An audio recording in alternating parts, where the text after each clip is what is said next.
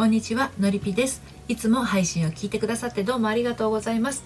今日は将来のために我慢できる男我慢できない女というテーマでお話を進めていきたいと思います。はい私はこのスタンド FM では聞くセラピーを配信したりコラムやメルマガでは読むセラピーをお届けしたり恋愛や結婚など心のご相談を個別にお受けしたり30代女性の恋と愛と人生を応援しているものです、彼が将来のことを考えて転職。それによってね会う回数が減ってしまって、まあ、連絡する回数までも激減してしまったと。でこうなってくるとねこのまま終わってしまうんじゃないかっていう寂しさいっぱいの私と結婚するために頑張ってるんだっていう彼、まあ、そんな風に言われてもね本当にこのまま結婚できるのかななんて彼の冷静さと自分の焦りのバランスに心が苦しくなってしまっているあなたへのメッセージになります、はい、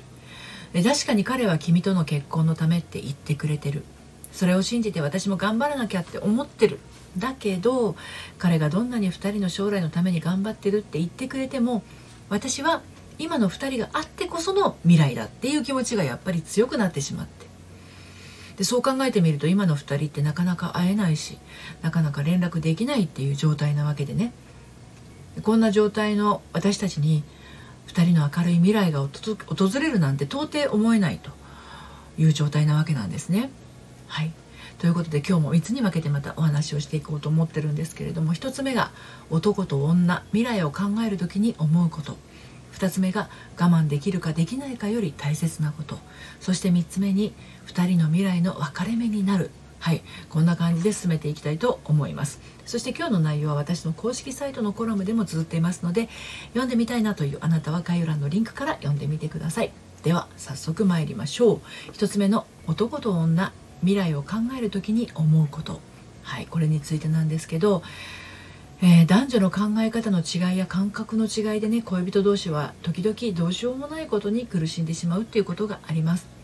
お互いを思い合っているからこそ生まれるこの苦しみがね悲しい別れにつながってしまわないようにしなければなりませんよね。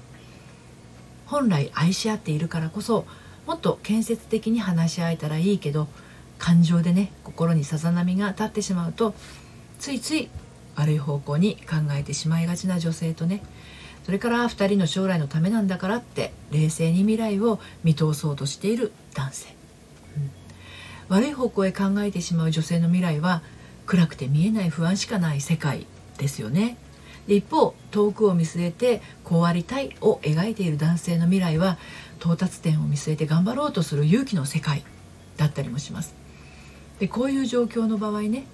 こう湧いてる感情がそもそも噛み合ってないわけなんですね。不安しかない女性に勇気の大切さをね唱えてもはいそうですかとはならないものなんです。で男性がすることはまずはその女性のね不安を取り払ってあげることかと思ったらですねいえいえあの女性がね自分でまず不安を取り払うことが大事です。じゃあ男性は女性の気持ちをねそんな風に置いてけぼりにしていいの？これもいえいえ違ってね。あの男性はね女性の話を聞くことですね。自分のこう野望を語る前にあの女性側の話を聞くことです。多分これで双方の迷いや悩みの悩みやね。不安や不満はね8割消滅していくはずなんですね。女性は自分で自分の不安を取り払う。そして男性は自分の野望を語る前に女性の話を聞くっていうことをやってったらはい。8割方そういった不満とか不安はね消えていくはずなんです、まあ、とにかくこうこうに違いないっていうような考え方にはまっちゃうとね片方は不安が増殖増えてしまいますしもう一方は意固地になりますね。でそこにコミュニケーションを取ろうっていう元気は生まれないと思います。はい。で2つ目のね我慢できるかできないかより大切なことについて、え進めていこうと思うんですけど結婚っていう目的があるもののね恋人同士が今までと違う環境になってしまう時ね。例えば彼の転職で会えていた日や時間帯が変わってしまったことによって会える日が減ってしまったこの彼女のようにね。連絡できる時間帯が変わってしまったことによって LINE とか電話とかも減ってしまったと。連絡できる時間帯が変わってしまったということですよね。それから遠距遠距離恋愛になってしまって思うように会えないみたいな。でまあ彼の彼の方がそんな風に変わってしまうとね今までと変わらない状況の彼女側はですねこの変化によっていらない不安をですね自分の中に呼び覚ましてしまうんです。でその結果寂しさが定例のね感情として心の中に住み着いてしまって会えた時や話せた時にですねぶつけてしまうんですよ、うん、やっと会えて会えたからそれまで満たされなかった気持ちをぶつける彼女。やっと会えたから穏やかに優しい時間を過ごしたい彼。今までと違って会えないことや連絡が減ったことが不安でたまらない彼女。将来のために2人がずっと一緒にいられる将来のために頑張っている彼氏、まあ、これねどちらの気持ちも分かりますよね。うん。客観的に見ればね誰でも分かることなんです。誰も悪くないってね。彼女はたとえ将来2人がずっと一緒にいられる日のためだと言っても今のこの不安な気持ちが続いてお互いの思いがすれ違ってしまったら将来なんてやってこないと言います。彼氏は早く将来2人が一緒になれる日が来るためにも今のこの正念場はね2人で乗り越えたい。たとえ会えなくても思う気持ちは変わらないのだからと言います。